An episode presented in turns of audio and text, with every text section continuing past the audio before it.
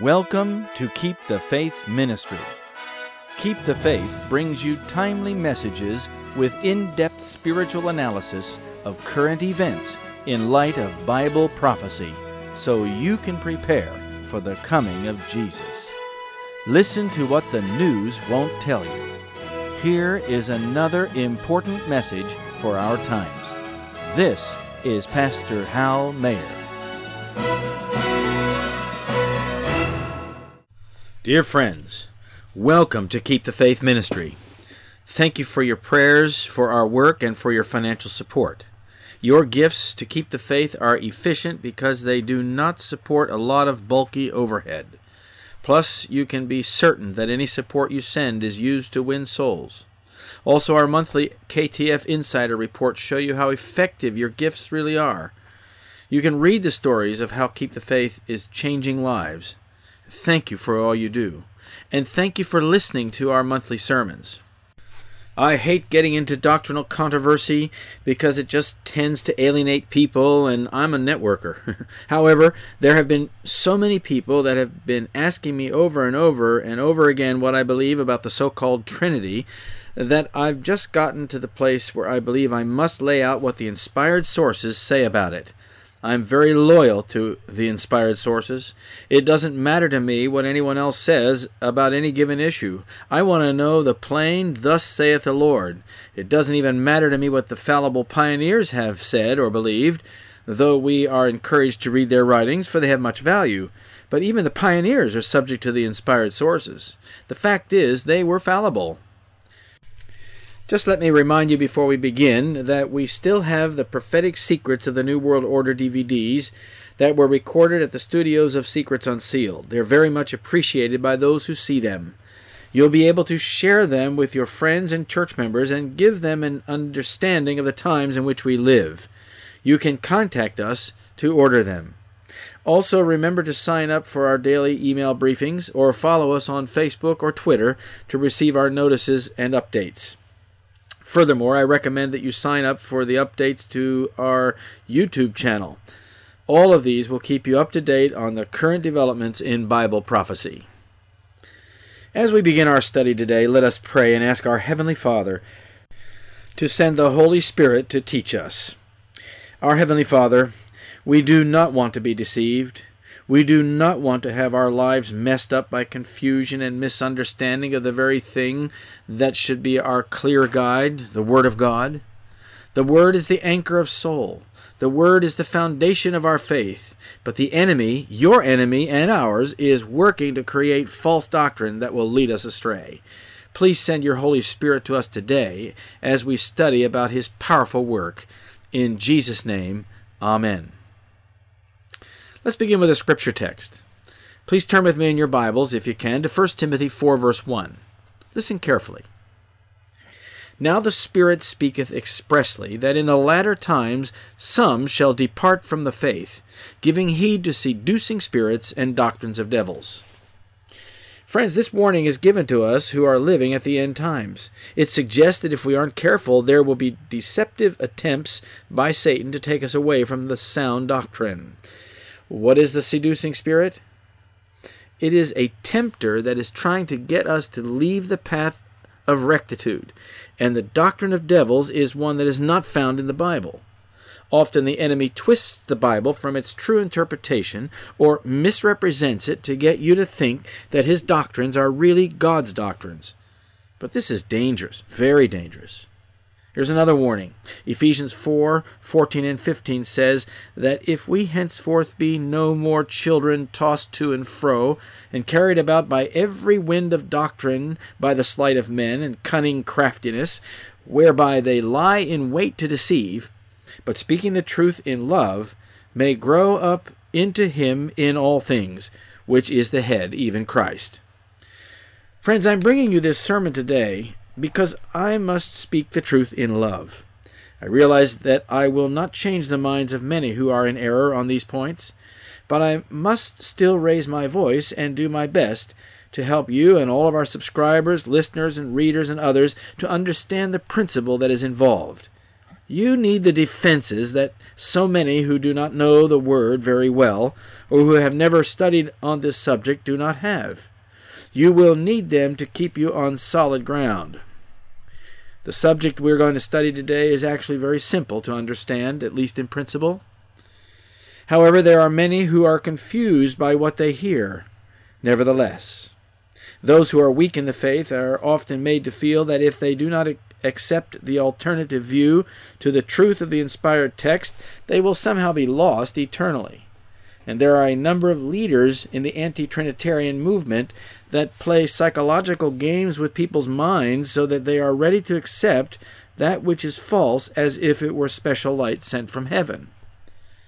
Yet, isn't that the way Satan would want it to be? So deceptive that it would deceive even the very elect? I do not take up this subject lightly. It has an important place in the end time stream of events, for every wind of doctrine will be blowing in the last days. Nor do I share these things with you to enter into debate. I want to help you understand what is behind the deception concerning the Holy Spirit, and also the shocking place where it is leading. I pray that you're willing to hear and see the truth. For if you do, you'll be spared the falsehood or the conflict with your pride over giving it up if you have accepted it. Moreover, another reason I have chosen to finally do a sermon on this topic after much hesitation and personal rest- wrestling is because I do want to see souls saved in the kingdom. I believe that there may be someone, somewhere, that would come out of their error and unite with the truth. Plus, I want to help anyone who is not in that error to resist the enemy and not get into it. Lastly, I appeal to anyone who has accepted the false doctrines of those who teach that the Holy Spirit is only an influence of Christ to break, free of this dangerous error. Listen to the sermon that I share with you today. But before we go further, I would like you to think about this. In any false doctrine, there are key principles that always lead to disaster. And those key principles are the reasons why deception gets a foothold with any soul. The underlying principle in any false doctrine is Bible interpretation. If you are prepared to interpret the Bible according to your own mind, you will be deceived. If you're prepared to only follow the clearest, Thus saith the Lord, you will be spared. The enemy has a trap for every sincere soul. He knows how to spin a teaching so that it is attractive to those who would be caught up with no other false doctrine. He titillates the mind with what ifs and could it be. Error always leads away from salvation, my friends. We must stay a long way away from error if we are to survive spiritually. That means that we will pursue the knowledge of God with correct principles. Here's another scripture that should be familiar to all of us. It's from Luke 10, verse 7. Listen carefully. And he answering said, Thou shalt love the Lord thy God with all thy heart, and with all thy soul, and with all thy strength, and with all thy mind, and thy neighbor as thyself. Friends, we're called to love God with all we've got. We are to have a heart, mind, and soul love for God, and we are to do it with all our strength. What does this mean? It means, friends, that we are not to just have a superficial love for God. We can't just go to church every week, pay our tithes and offerings, and think that that's all we need to do. Too many of us are spiritually lazy. Your spiritual life needs to run deep, right down to the bottom of your hearts, to the deepest recesses of the mind, and with every breath we take. That's some kind of love, isn't it? Many who teach false doctrines often tell me how much their favorite doctrine has enhanced their love relationship with Christ. But, friends, what is it really? While they're blinding their minds to the true principles of the character of God, how can they love Him with all their minds? If they're turning their backs on what God has said about Himself to take up subject that He has not been pleased to clearly reveal, how can they love Him with all their hearts and with all their souls? There may be a good feeling but all error leads away from a true relationship with Christ. In fact, in some, if not many, who teach the so called pioneer view of the Holy Spirit, it has become their life passion. They can talk of nothing else. They have to bring it up in some way in every conversation. It has become their claim to having special light, their chance to, at holding something that is not held by the majority of God's people, setting them apart from the rest. And some people like that place. However, don't forget that the truth sets us apart from most others. We don't need error to do that. In this age, we have so many errors that are coming into God's church that those who hold to the truth alone will be very distinct indeed. Many years ago, long before I took on Keep the Faith ministry, one of the leaders of the so called anti Trinitarian movement contacted me and urged me to read his views in a book on the subject. I was willing at, at the time to consider the views of those teaching this topic because I wanted to be sure that I was on the right track. I did not want to be deceived.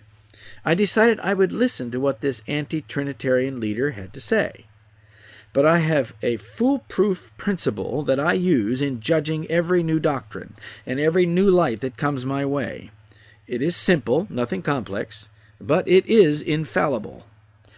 I said to myself and to the Lord that I would review His material unless and until I run into something that He taught that contradicted with any clear statement in the Bible or the spirit of prophecy. Fortunately, in my life, I've been associated with some mentors who gave me a healthy loyalty to the plain teachings of Scripture and a clear and cogent but simple process by which I could tell the difference between truth and error. This gave me a set of the most important keys to unlock and understand whether any teaching is from God or from the enemy. I plan to share this key with you today. Furthermore, I am a person that investigates matters, and I do not jump onto any exciting theological bandwagon very easily. I only lock onto something when I can see that it harmonizes with the truths of sacred and inspired writ. My many years in ministry have taught me that loyalty to these sources of inspired writings is the only safety. A clear, Thus saith the Lord, must be the foundation of everything I believe and everything you believe if you want to be saved. Notice I said a clear, Thus saith the Lord. I did not say any statement of inspired writing. That's because there are many unclear statements that could be interpreted any number of ways, leading to truth or falsehood, depending on how you interpreted them and how you compared them with the clear statements. The whole experience with this anti Trinitarian leader ended up being very revealing. I invited the anti Trinitarian leader to my office to discuss the matter with me. He came, no doubt hoping for yet another convert. One of the things he taught me was that the Trinity doctrine was an invention of the Roman Catholic Church. I already knew this. I had also determined never to refer to the Godhead as the Trinity in my classes or sermons, as this would only confuse people about what I believe. I believe that all of us must be very careful with our expressions. If we use the wrong word, we can give the wrong impression. So be careful that you don't give people the idea that you believe in the Trinity by using those words. I did not really understand the Roman Catholic concept of the Trinity as well as I should. The anti Trinitarian leader actually gave me quite an insight. He explained to me that the Roman Church teaches that the Trinity is three persons in one substance, something like a three headed monster. That insight really helped me to understand eventually how the anti Trinitarians among us today operate. They use a truly false doctrine of the Roman Church to attack the true doctrine of Scripture as if it is the same thing. They make the truth sound like Roman Catholic teaching. They end up in another ditch that keeps them from accepting the truth because, to their minds, it brings them back toward Catholicism. There's a wide distinction between the teaching of Scripture and Catholic teaching concerning the Holy Spirit and the Trinity, for that matter. But these so called anti Trinitarians have confounded the two concepts and made the distinction of none effect. But let us explore for a few minutes the history of the Catholic concept of the Trinity. It will help us understand this question better. The Catholic Trinity doctrine comes from paganism. In most pagan religions, there were always, it seems, a triad of gods. The Babylonians certainly understood their gods this way. Their religion included a father, a mother, and a child, a male child. The Egyptians also had a threesome of deities Isis, Horus, and Set, or IHS. This one in particular has been incorporated within the Roman Catholic concept of the Trinity. The Greeks and the Assyrians had a three person God concept too. So do the Hindus, the Brahmins, the Krishna, and a host of others. Many of them teach a three headed God. In fact, Alexander Hislop, in his famous book, The Two Babylons, which explains ancient and modern Babylon, writes the following statement While overlaid with idolatry, the recognition of a trinity was universal in all the ancient nations of the world, proving how deep rooted in the human race was the primeval doctrine on this subject. Some of those who teach that there are not three persons in the true Godhead suggest that since all pagan religions come from the enemy, the concept of the three person Godhead in Christianity originated from Satan too. This can't be further from the truth. Let me ask you where did the devil get the idea of a three person Godhead? Think about Lucifer's position in heaven. Before his fall, Lucifer, the son of the morning, was a covering cherub, holy and undefiled, clothed with precious jewels. He stood in the presence of the great Creator, upon the holy mountain of God, where he ministered in the midst of the stones of fire. And because he ministered in God's very presence, God's glory rested upon him. See Isaiah 14:12 and Ezekiel 28:13 to 15.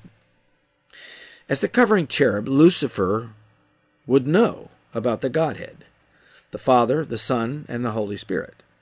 The fact is, it would have been impossible for him not to know about them. He had daily conversation and association with them. He knew them as intimately as any created being can know his Creator.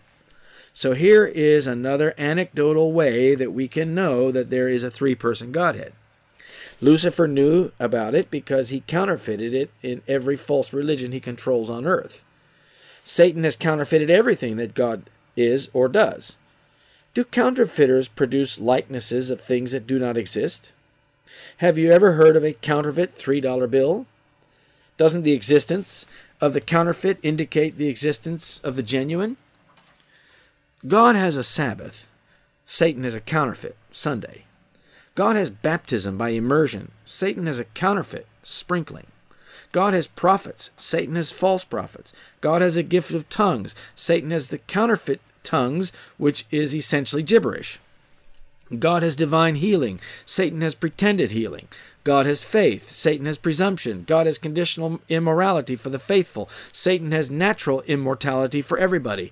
God has fire that will destroy the wicked. Satan has a false doctrine of fire that will never stop burning the wicked, and so on. Satan is a master counterfeiter. In view of these realities and his intimate knowledge of the three persons of the true Godhead, wouldn't he counterfeit this heavenly relationship too? It's obvious that he did by looking at his pagan religions, including his subtle mixture of truth and error on the subject taught even by most Christians. 1 John 5 7 says, For there are three that bear record in heaven the Father, the Word, and the Holy Ghost. These three are one. The biblical concept of the Godhead combines unity with individuality in a way that no human mind can explain.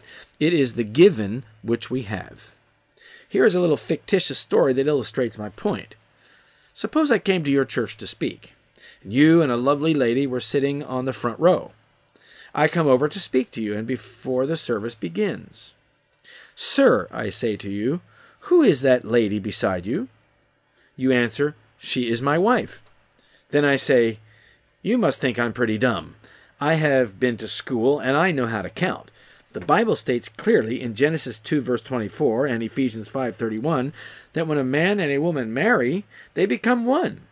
But you two are certainly not one. You are two. I'm not blind. Don't try to tell me that you're married because you're not one.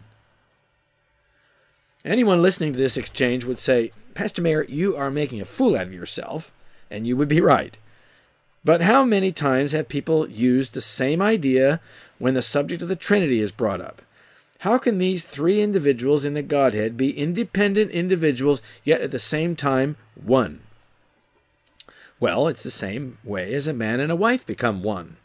And this is not something that can be explained easily, if at all. The scripture says, Canst thou by searching find out God? Canst thou find out the Almighty unto perfection? Job 11, verse 7. The oneness of the Godhead is a truth stated and that we understand vaguely, but it cannot be explained, especially perfectly. We have been told as much as we need to know. We're advised to accept it and move on, wasting no time in conjectures or speculations about the nature of the three person Godhead. We've been given what we need to know, but that's all. God has left this concept somewhat unclear in the Bible, and there is a reason why. We may not understand the reason, but we have to accept it by faith that it is true. There are many things in Scripture that we have to accept by faith.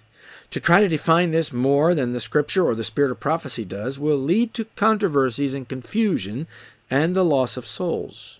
Moreover, it will do something else very serious that I will explain in a few minutes.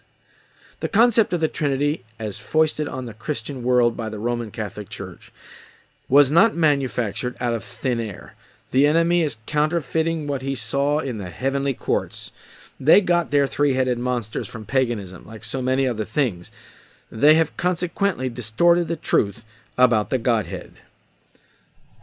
Because the term Trinity is not found in the Bible, and because its precise meaning has engendered much strife throughout Christian history, we choose to use the expression the three persons of the Godhead, or more simply, the Godhead. The Catholic Church not only adopted the concept of the Trinity, it adopted the characteristics of the pagan deities and applied them to their teaching concerning the Trinity. Many mystical concepts arose in the Catholic concept of the Godhead. For instance, the angry God of pagan teaching became the God who would burn you in hell for your sins. This led to a whole set of theological errors, including Mariology and Mariolatry. After all, someone had to appease the angry God, and Mary was the one chosen to do this. Also, other false doctrines arise in logical development of the angry God theory, such as purgatory, infant baptism, and a host of other papal errors. Understanding this helped me to understand why the pioneers were so reticent to accept a three person Godhead. The early pioneers that came out from the various Protestant churches also had a strong aversion to Roman Catholic teaching. It was quite different than what Protestants or evangelicals, as they like to be called, believe today. They have accepted Roman Catholic teaching on the Trinity for the most part, but back then they rightly understood Rome to be leading the world astray, and they saw the Trinity, a three headed monster of three persons in one substance, as the foundation of Catholic false doctrine. I do not believe that we should be using the term Trinity. It only confuses those who do not understand the truth for this time and makes them think that one of the cardinal teachings of the Bible is the Roman Catholic idea of the Trinity, when in reality the Bible teaches something quite different. Many who hold to the anti Trinitarian doctrine are very sincere sounding. They will tell you that they only want to know the truth and that they're just wanting an answer to their questions. And they expect you to answer them. And for those who don't really know their Bibles, this becomes a trap. They aren't actually telling you the truth. Their questions are already answered for them. Their minds are not only satisfied with the answers at which they have arrived, they are convinced of them, and they have become zealous in proselytizing them, and they prey on the unwary people in your church that are vulnerable to their specious suggestions. What they're really saying is that they want you to answer their questions so they can lead you to a false premise and a false conclusion. Their questions are often leading questions that open up an opportunity for them to try and infuse their premises and their conclusions into your mind. These are the masters of spin. They spin the unclear statements to say something that cannot be clearly established by the statements they use. This leads them to spin the clear statements in a way that supports their false doctrine, but more on that later. If you don't have a strong loyalty to a clear, thus saith the Lord, as the basis of every doctrine you hold, you can easily be led down the path to false teaching by unclear statements. These anti Trinitarians use those questions to drag their unwary victim into debate. Friends, these people would not consider themselves to be of the devil. Yet that is exactly who's using them, and you can never enter into a debate with the enemy of souls and win.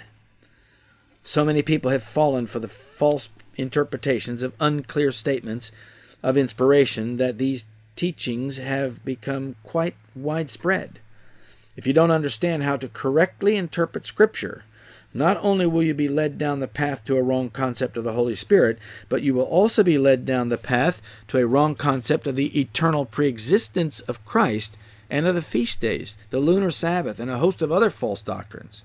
If you accept one wind of false doctrine, you will likely be tossed about to another and another and to another. Some of them are connected and they logically fit together. Incidentally, virtually every error is logical. It is based on a false premise.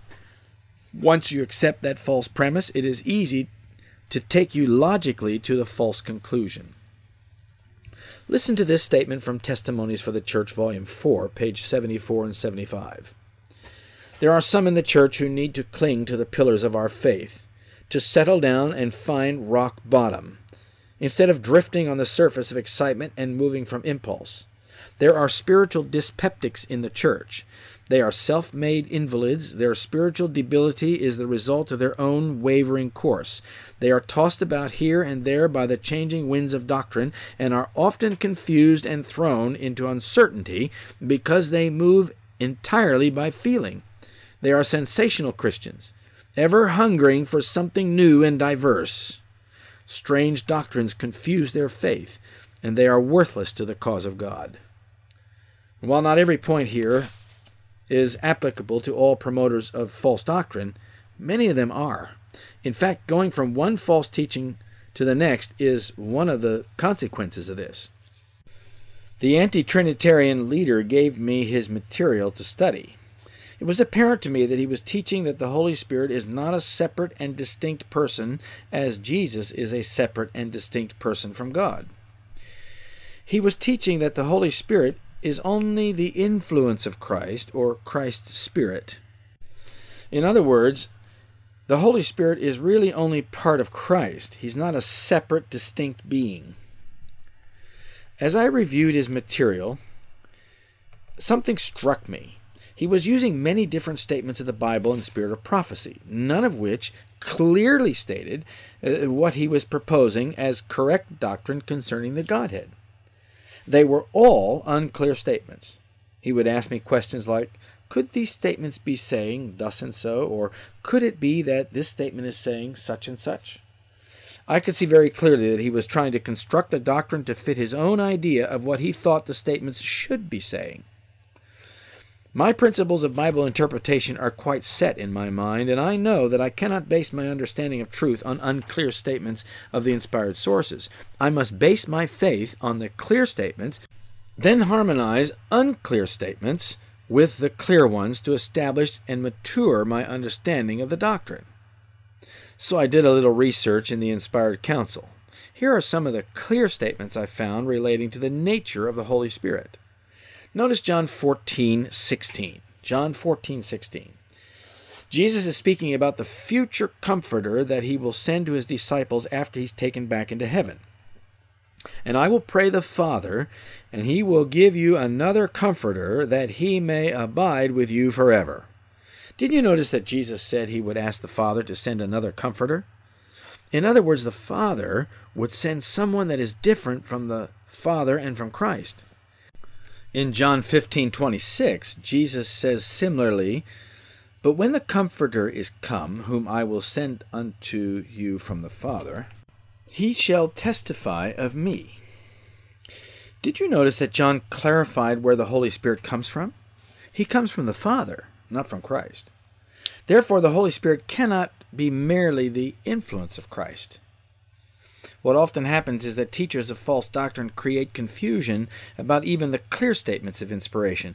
They put a false spin on them and ask questions that are designed to unsettle your faith in the plainest, the clearest, and most obvious meaning of the statement. There's no need for confusion, my friends. The Holy Spirit is a separate and distinct being without bodily form. He is of the same understanding as Christ and the Father. They all work together. Here's another Bible statement that tells us that the Holy Spirit is not merely the influence of Christ, but that he is actually the third person of the Godhead.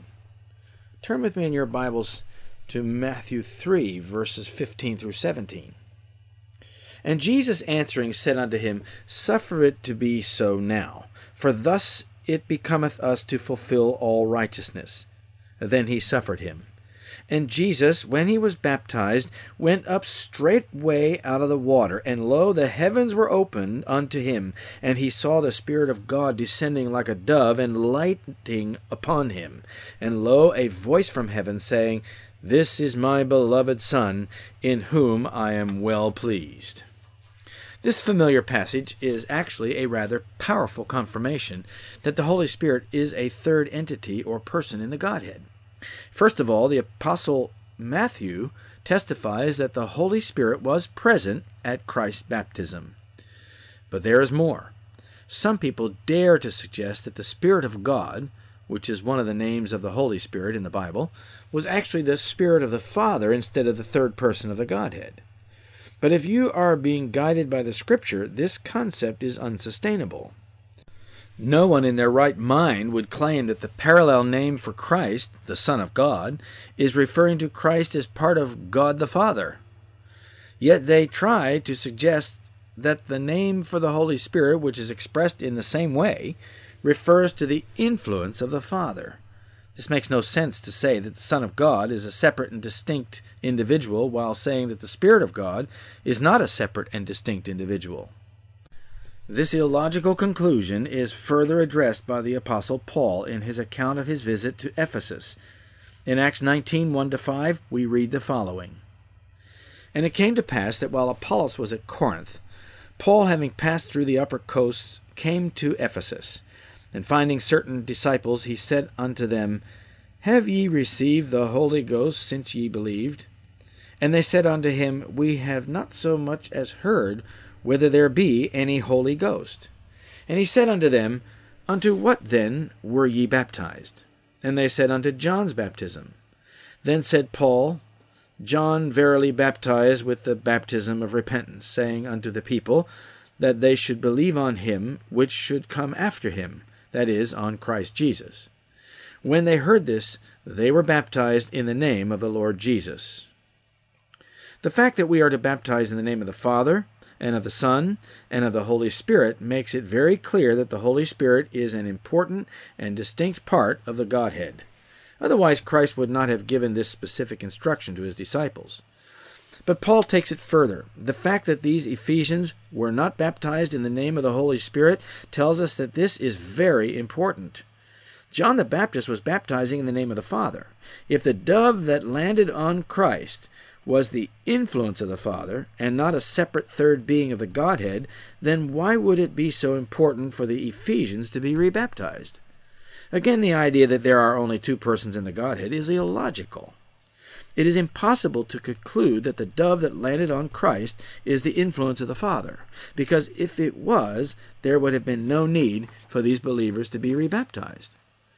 John further makes this point when he says plainly in John 3:11 that he did not baptize with the Holy Spirit. Listen carefully. I indeed baptize you with water unto repentance, but he that cometh after me is mightier than I, whose shoes I am not worthy to bear. He shall baptize you with the Holy Ghost and with fire. Mark, in his Gospel, records John's testimony using similar language to describe the difference between baptism of John and the baptism of Christ. I indeed have baptized you with water, but he shall baptize you with the Holy Ghost. And it came to pass in those days that Jesus came from Nazareth of Galilee, and was baptized of John in the Jordan. And straightway coming up out of the water, he saw the heavens open, and the Spirit like a dove descending upon him.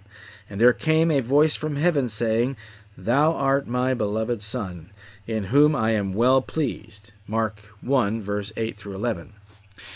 These words again tell us that John did not baptize in the name of the Holy Spirit. Luke also refers to the Holy Spirit in his Gospel. Listen to how he describes the scene. Now, when all the people were baptized, it came to pass that Jesus also being baptized and praying, the heaven was opened, and the Holy Ghost descended in a bodily shape, like a dove, upon him. And a voice came from heaven, which said, Thou art my beloved Son, in thee I am well pleased. Luke 3 21 and 22.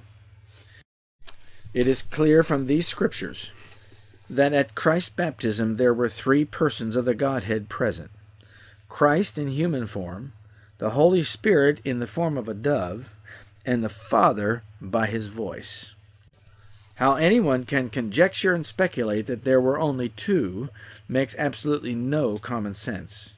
Notice that these Bible verses do not say that the Holy Spirit is not a separate, distinct person from the other two divine beings in the Godhead but based on the preponderance of evidence that clearly shows that none of the gospel writers, Matthew, Mark, Luke, or John, understood the Godhead to be any other than three separate and distinct persons, we must conclude that they were right and the pioneers were wrong.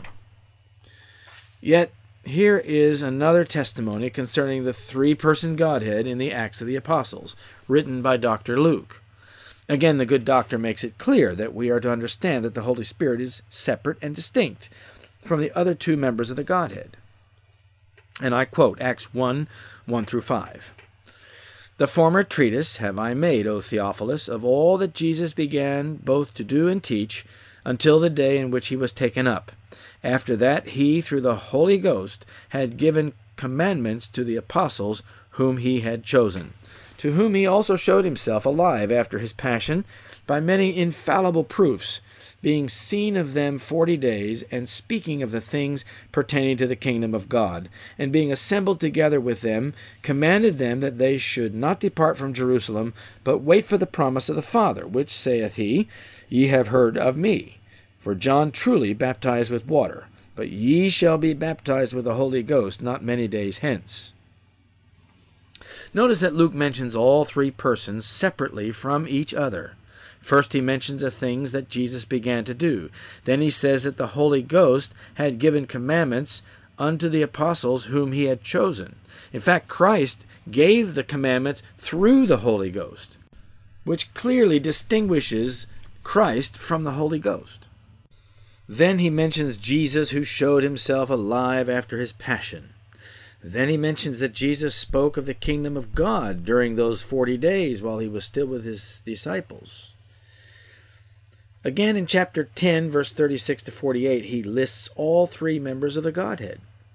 The Word which God sent unto the children of Israel, preaching peace by Jesus Christ. He is Lord of all. That word, I say, ye know, which was published throughout all Judea, and began from Galilee after the baptism which John preached, how God anointed Jesus of Nazareth with the Holy Ghost and with power, who went about doing good and healing all that were oppressed of the devil, for God was with him. Notice how he incorporates all three persons of the Godhead in his description God the Father anointed Jesus of Nazareth, the Son, with the Holy Ghost, the Spirit. How could God anoint Jesus Christ with the Holy Spirit if the Holy Ghost was merely the influence of Christ? And if the Holy Spirit was merely the influence of Christ, how then could Luke put it this way? Was Luke wrong in his testimony? I happen to believe that Luke knew more about the Godhead than I do, and I also happen to believe that Luke knew more about the Godhead than these anti Trinitarian teachers, for they use uninspired sources such as the pioneers to determine their doctrine while overthrowing the plain teachings of Scripture concerning the Godhead. Let us now look at the testimony of the Apostle John. Turn to John chapter 1, verse 32 to 34. And John bare record, saying, I saw the Spirit descending from heaven like a dove, and it abode upon him, Christ and I knew him not, Christ, but he that sent me to baptize with water, the same, which is the Father through the Holy Spirit, said unto me, Upon whom thou shalt see the Spirit descending, Christ, that is, and remaining on him, the same is he which baptizeth with the Holy Ghost. And I saw and bear record that this is the Son of God. John the Baptist did not know who Christ was. The Holy Spirit or an angel was sent to him from God the Father, who instructed him to baptize with water, and explained to him that when Christ came for baptism, he should look for confirmation of the Messiah by the descent of the Holy Spirit on him in the form of a dove. All three persons of the Godhead were involved in John's ministry and in the identification of the Messiah. Here is yet another plain statement of the distinction between Christ and the Spirit as two separate beings. Turn to John 3, verse 33 and 34. He that hath received his testimony hath set to his seal that God is true. For he whom God hath sent, Christ, that is, speaketh the words of God. For God giveth not the Spirit by measure unto him. First, notice that John did not say, God giveth not his Spirit by measure unto him. He said, God giveth not the Spirit by measure unto him, clearly distinguishing the Spirit from the other two members of the Godhead. This is not the only testimony of John concerning the three persons of the heavenly trio. John 14, 15, and 16 have at least six verses that clearly state the three persons of the Godhead. Paul and Peter each give similar testimony to the three person Godhead. To come to the conclusion that the Godhead is only two persons, the anti-Trinitarians have to do considerable intellectual gymnastics and must wrest the clear statements of Scripture out of their settings. These anti-Trinitarians cannot put their intellectual gymnastics over on anyone that knows the secret about the interpretation of inspiration. You must always take the clear statements of inspiration as the foundation of your understanding of truth. You never base your understanding of truth on the flimsy evidence of unclear statements. No one can say that the Holy Spirit is not the third person of the Godhead. They are simply in error. No matter how many reams of unclear statements they may throw at you, and no matter how many arguments designed to confuse are made, no matter how many late night Bible study sessions are required to try to get you to accept their ideas, it does not make their ideas correct, or the plain statements of Holy Writ to be in error. They simply do not have the authority to overthrow the plain teachings of the Word of God. Yet some people, who want to come up with theories that are unsound, refuse to recognize these facts of Scripture because they have convinced themselves of their human interpretation of the divine Godhead. They try to show that the preponderance of evidence is all supporting their views, in spite of the fact that the statements they use from the inspired sources are merely inferential and unclear and can be interpreted a number of different ways. But in order to do this, they have to find a way to eliminate the testimony of the plain and clear statements of the inspired sources. So they suggest that they must not be understood as they were written, or they have to brush them off by saying that they were tampered with, or that the unclear statements of the inspired record are not really part of the inspired record and were added by uninspired authors whom they cannot name. To maintain their speculation concerning the third person of the Godhead, they have to abuse the Scripture and come to the conclusion that their personal views are of more value than the clearly stated inspired record. But, friends, we are told that one sentence of Scripture is of more value than 10,000 of man's ideas or arguments. That's from the seventh volume of the Testimonies, page 71. And we've just reviewed several of them.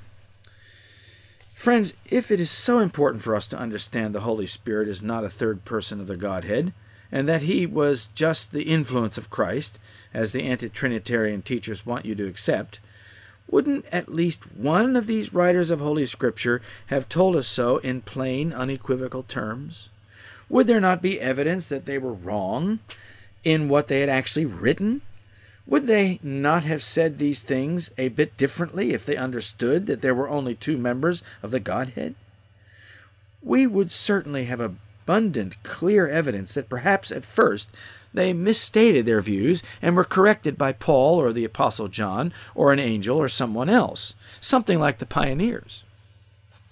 Wouldn't God have identified the problem and pointed out that they misunderstood the truth on this matter? When a man or woman places their own personal false theories in opposition to the inspired counsel, and maintain them even though the inspired counsel is clear and unambiguous, they have to be quite arrogant. But worse, they put themselves in judgment of the Word of God.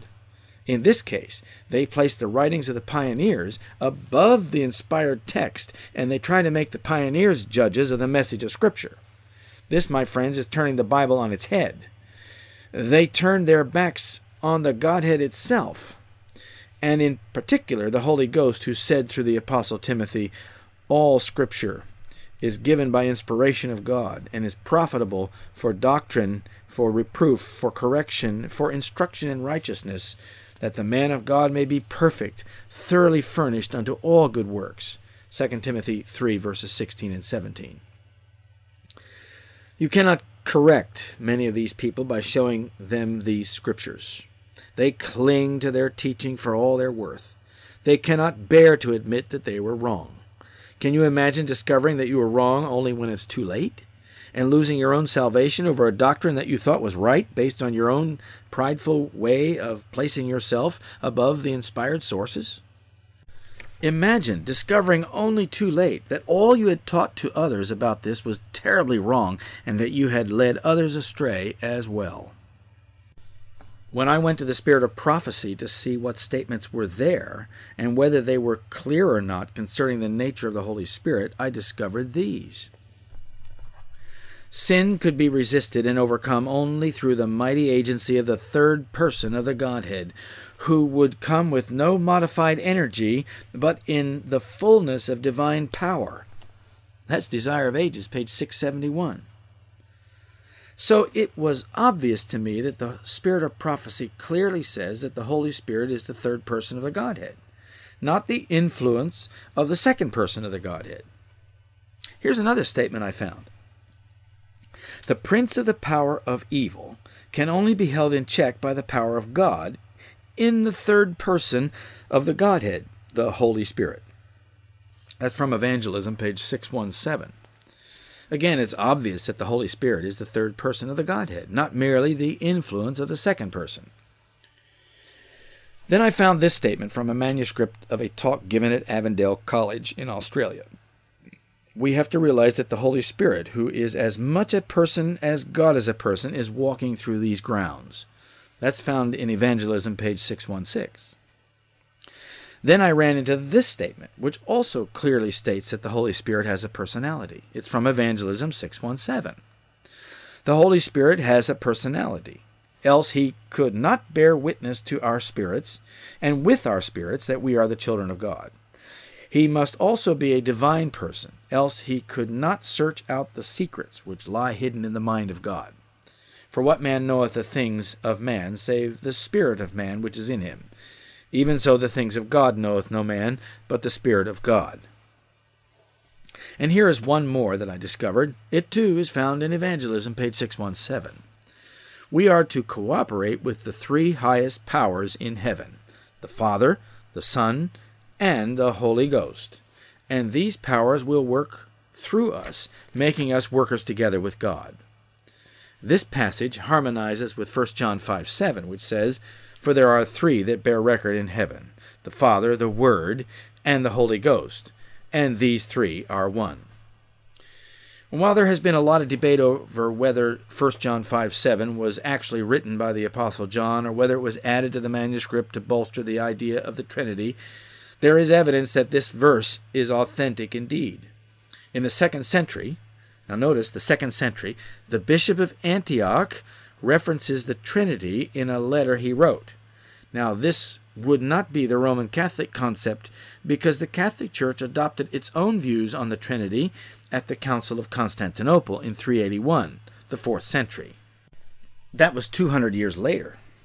The Bishop of Antioch's letter is significant because it was in the eastern region of Christianity which had protected the letters and manuscripts of the apostles from corruptions that were being incorporated into them over in Alexandria, Egypt. But 1 John 5 7 is not the only verse in the Bible that clearly states the three person nature of the Godhead. Notice these verses Matthew 28, verse 19. Go ye therefore and teach all nations baptizing them in the name of the Father, and of the Son, and of the Holy Ghost. If the Holy Spirit were only the mere influence of Christ, why would Christ tell us to baptize in the name of the Holy Spirit? That would be like saying, Go ye therefore and teach all nations, baptizing them in the name of the Father, and of the Son, and of the Son's influence. It just makes no sense. Here's another one. The grace of the Lord Jesus Christ, and the love of God, and the communion of the Holy Ghost be with you all. Amen. 2 Corinthians 13 14. If we take what these anti Trinitarian teachers are telling us and apply it to this verse, it would read something like this The grace of the Lord Jesus Christ and the love of God and the communion of the influence of Christ be with you all. Amen. Again, this is mere redundancy, and it doesn't make sense. If we took 1 John 5 7 and did the same thing, we would have, For there are three that bear record in heaven the Father, the Word, and the influence of the Word and these three are one. This only confuses the clarity of the verse. So clearly there are three persons in the Godhead, which includes the Holy Spirit. Not two in the Godhead, with one of them having an influence that he sheds abroad on the earth, called the Holy Spirit.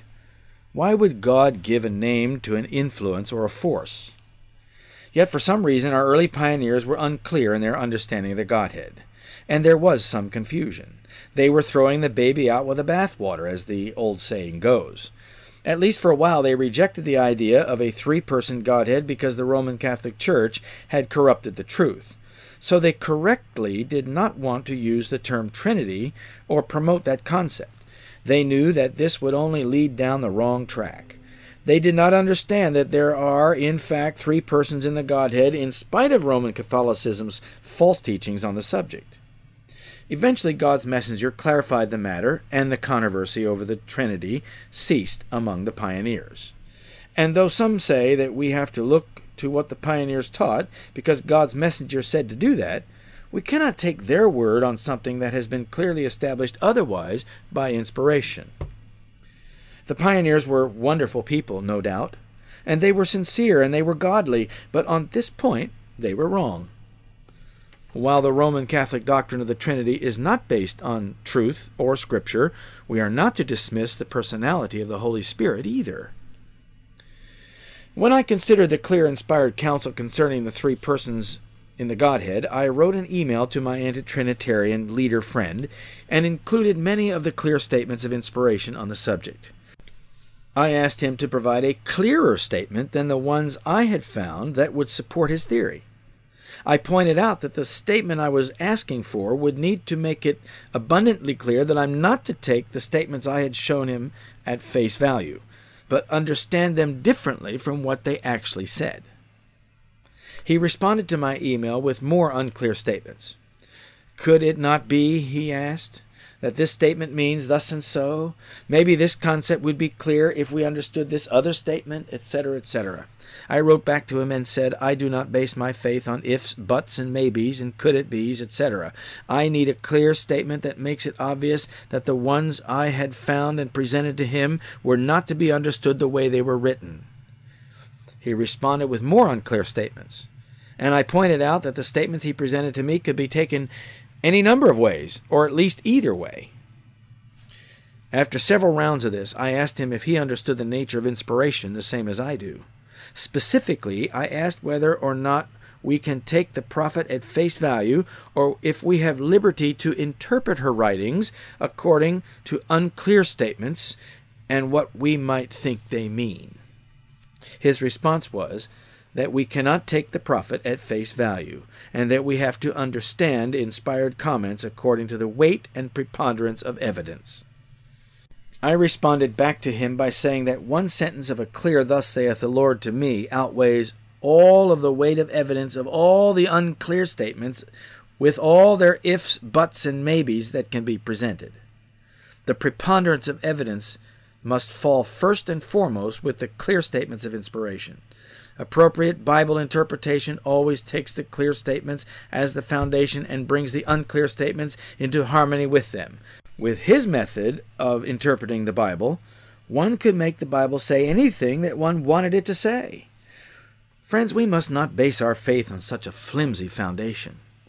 I pointed out to this leader of the anti Trinitarian movement that he had set himself up in the place of God to correct the prophets.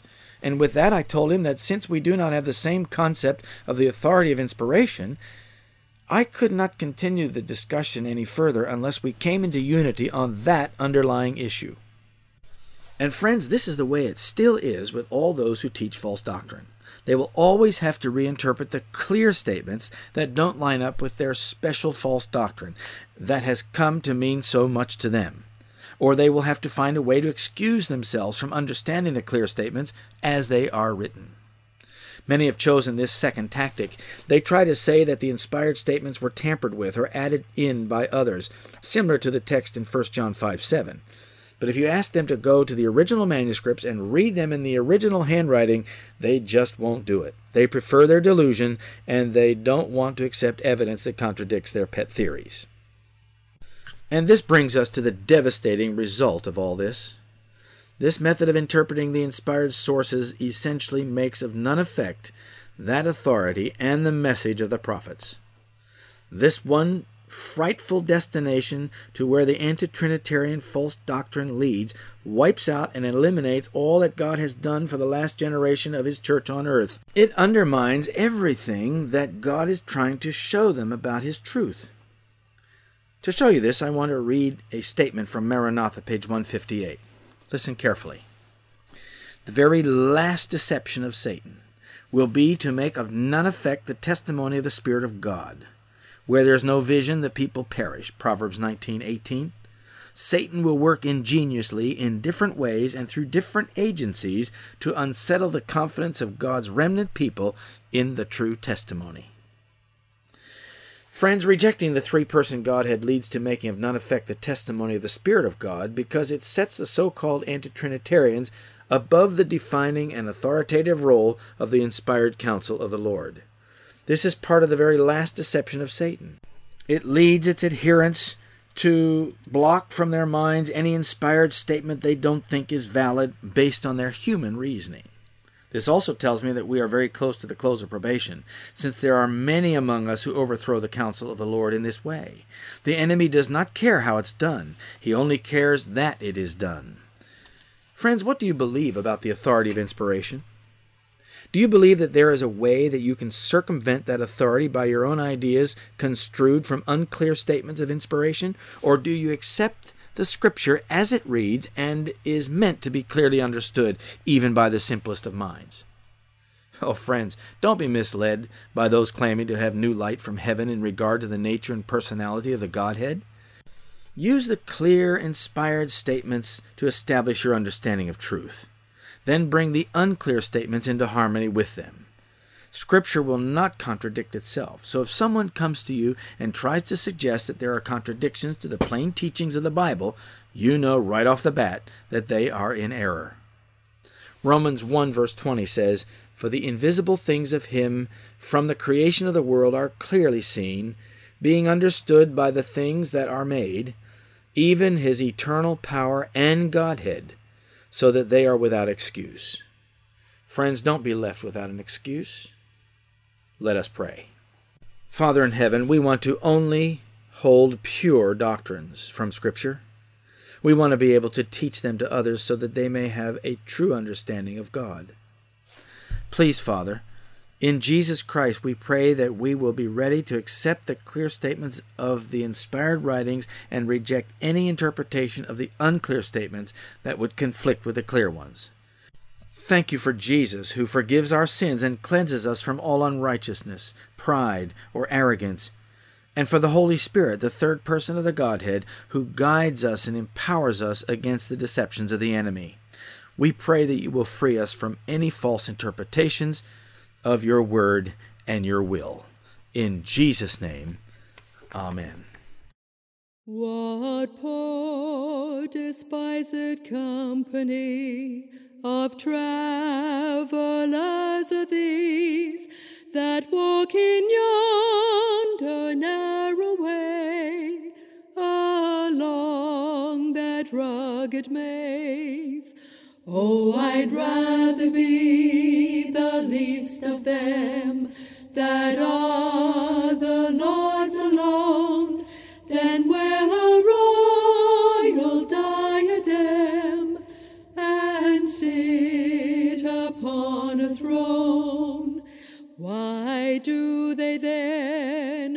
appear so mean, and why so much despised? because of their rich robes unseen. The world is not apprised. Oh, I'd rather be the least of them that are the Lord's alone than wear a royal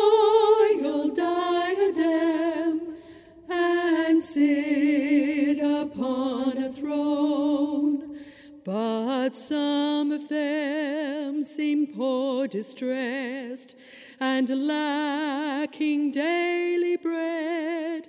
Are there of boundless wealth possessed, with heavenly manna fed? Oh, I'd rather be the least of them that are the Lord's than wear a royal diadem and sit upon a throne. But why keep they the narrow road, that rugged, thorny maze? Why, that's the way their leader trod. They love keep his ways. Oh, I'd rather be the least of them that are the Lord's alone than wear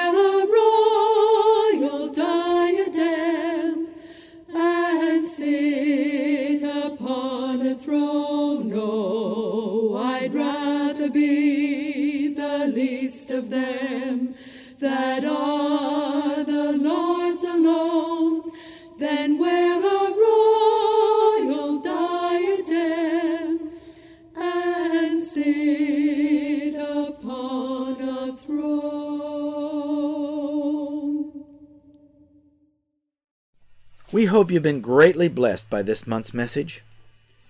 Your prayers and gifts mean much to us, and thank you so much for your support.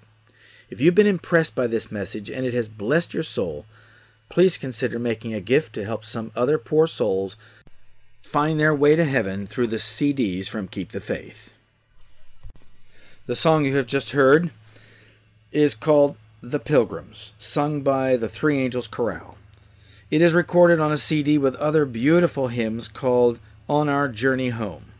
This lovely CD is available from Keep the Faith Ministry, and if you would like to have a copy of this CD or copies for your friends or family, just send $16 each postpaid to U.S. addresses to cover the cost, and we will gladly send them.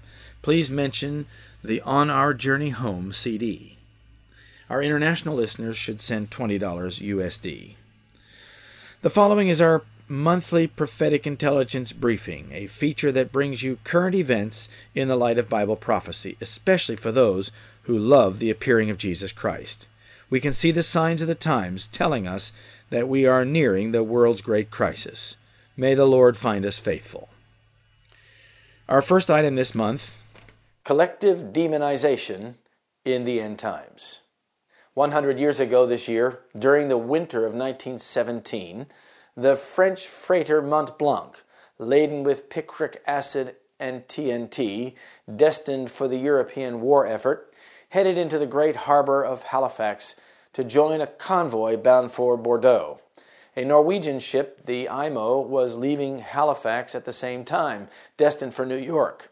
Its mission was to bring food and supplies back to the people in German occupied Belgium and northern France. Because of miscommunication, the Mont Blanc and the Imo collided, leading to a massive explosion that killed 2,000 people and sent smoke more than two miles high. This was the largest man made explosion on Earth until that time. The small German population of Nova Scotia came under attack as the slogan, Place the Blame, stirred the people with vengeance. Because who else could be responsible for the calamity besides the Kaiser? And weren't all Germans therefore collectively culpable? At first, reports emerged of rampaging crowds, stoning neighbors with German sounding names. But less than a week after the explosion, before the fires were even put out or all the bodies recovered, let alone buried, the Canadian military ordered the arrest of every German citizen. Collective guilt is all too common throughout history, regardless of whether punishment is meted out because of political, economic, or religious differences. The Jews, cruelly oppressed by Pharaoh, the Christians, persecuted by Nero, non Catholics on the Iberian Peninsula, tortured by inquisitors, and the reverse, Catholics tormented by Oliver Cromwell. The consequences of collective blame and punishment, people leaving their homes in mass in search of freedom and safety, are also familiar.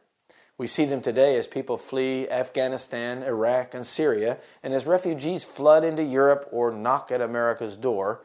Can looking back inform our present? Throughout the millennia, societies have been frightened by people that are of a different culture, language, and especially religious differences, often leading to wars between religion. In the 15th century, Andalusia, an 800 year old Muslim majority civilization on the Iberian Peninsula, fell to Catholic invaders from the north. Jewish and Muslim converts to Catholicism were brought before a tribunal of inquisitors bent on flushing out religious heretics and purifying their peninsula. Their torture tactics were legendary. In 1492, King Ferdinand and Queen Isabella enacted a decree ordering the Jews and Jewesses of our kingdoms to depart and never return or come back to them or to any of them. Men and women whose ancestors had lived there for hundreds of years were given three months to dispose of themselves and their possessions and their estates and to leave with royal safeguard. About 165,000 people immigrated to Europe and North Africa. Some 20,000 of them died as they searched for new homelands.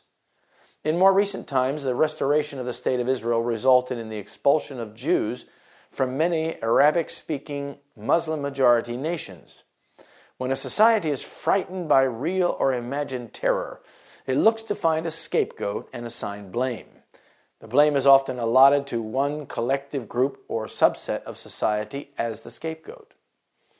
Germany and Europe are currently dealing with this in regard to the massive migration of Muslims into the EU.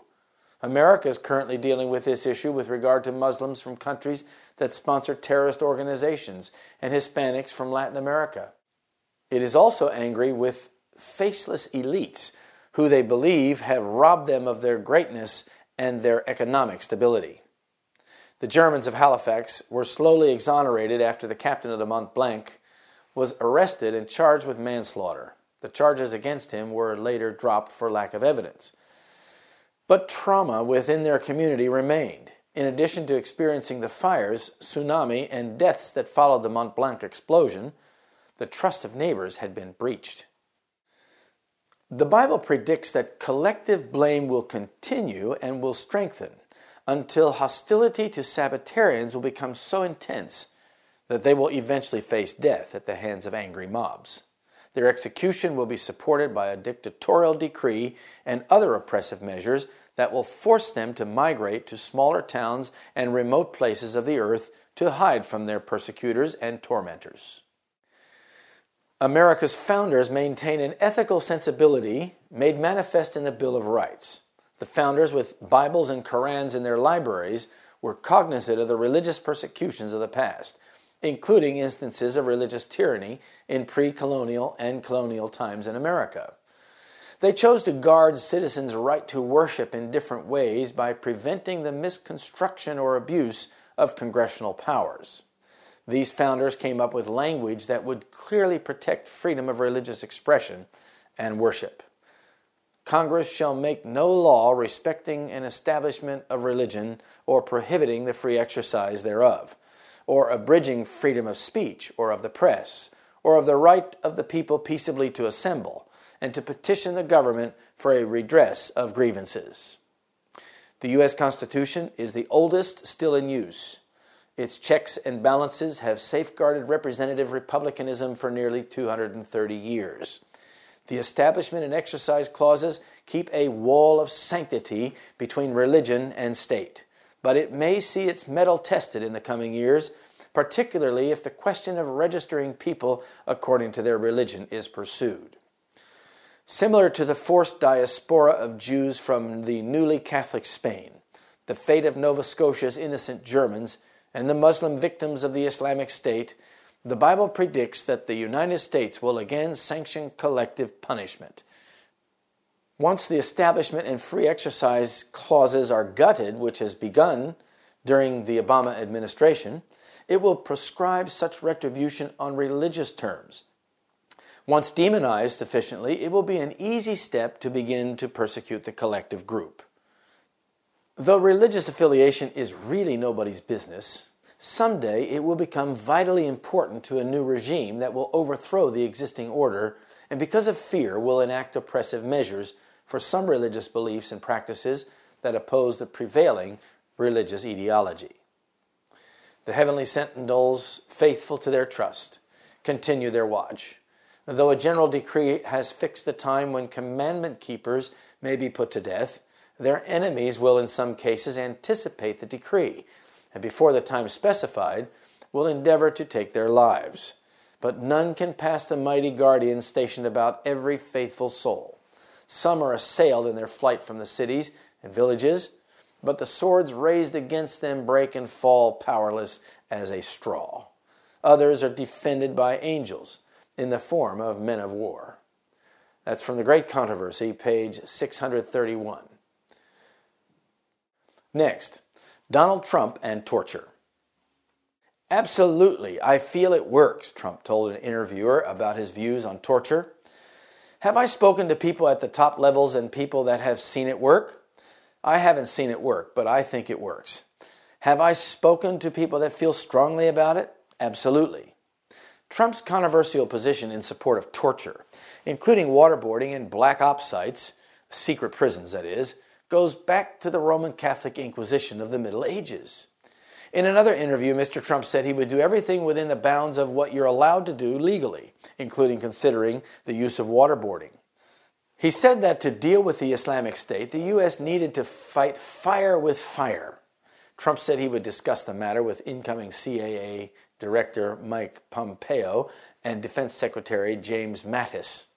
Republican Senator John McCain, a former prisoner of war who Mr. Trump famously said wasn't a real war hero because he got caught, remarked in a tweet that POTUS can sign whatever executive orders he likes, but the law is the law. We are not bringing back torture. I'm very confident it wouldn't stand a day in court if they tried to restore that. Theresa May, Britain's Prime Minister, says the UK does not condone torture or inhumane treatment, and its close relationship with the United States allows frank exchanges on the areas of disagreement. Sonya Sceats, the director of policy at Freedom from Torture, tweeted Trump and said, Torture is morally repugnant. She also said for survivors of torture, to hear the leader of the free world legitimize torture is absolutely devastating. Mr. Trump campaigned on expanding torture laws, including waterboarding. Mr. McCain is wrong. Torture will come back in Western countries. It's only a matter of time. For all that will live godly in Christ Jesus shall suffer persecution. 2 Timothy 3, verse 12. The papal church will never relinquish her claim to infallibility. All that she has done in her persecution of those who reject her dogmas, she holds to be upright. And will she not repeat the same acts should the opportunity be presented? Let the restraints now imposed by secular governments be removed, and Rome be reinstated in her former power, and there would speedily be a revival of her tyranny and persecution. That's Spirit of Prophecy, Volume 4, page 381. Protestants are losing the mark of distinction that distinguished them from the world. They are lessening the distance between them and the Roman power. They have turned away their ears from hearing the truth. They have been unwilling to accept light which God shed upon their pathway and are therefore going into darkness. They speak with contempt of the idea that there will be a revival of the past cruel persecution on the part of the Romanists and those who affiliate with them. They do not recognize the fact that the Word of God fully predicts such a revival and will not concede that the people of God in the last days shall suffer persecution, although the Bible says the dragon was wroth with the woman and went to make war with the remnant of her seed, which keep the commandments of God and have the testimony of Jesus Christ. Signs of the Times, February 19, 1894.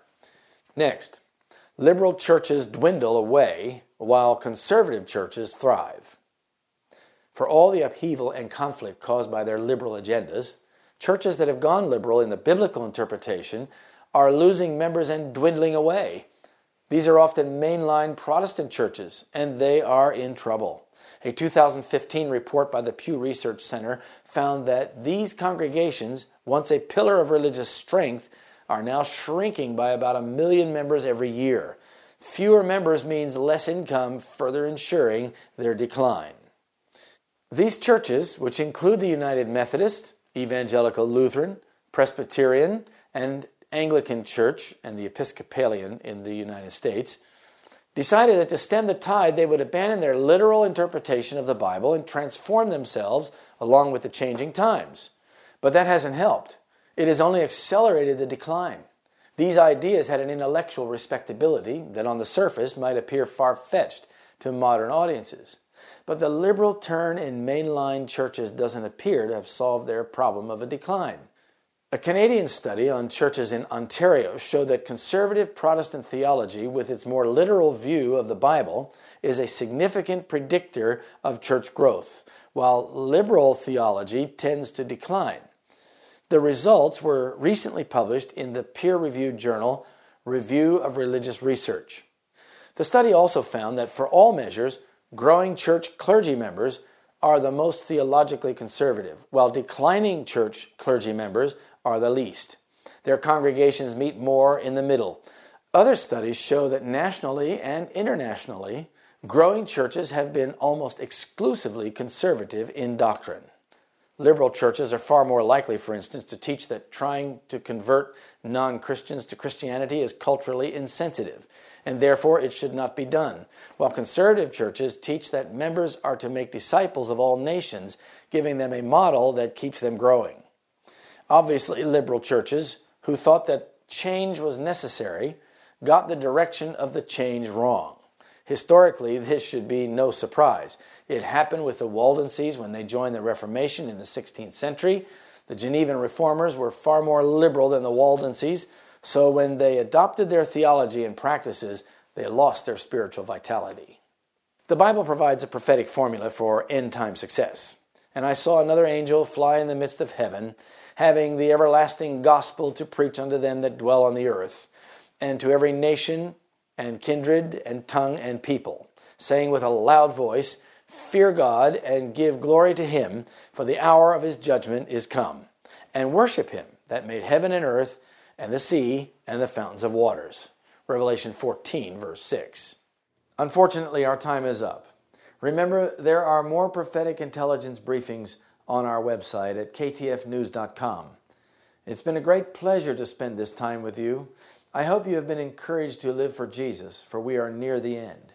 Remember that God has a plan for your life and that right now you can make a new start with Jesus. Thank you for your prayers and support. And until next time, may God bless and keep you and your family in His loving and protecting care. Keep the faith.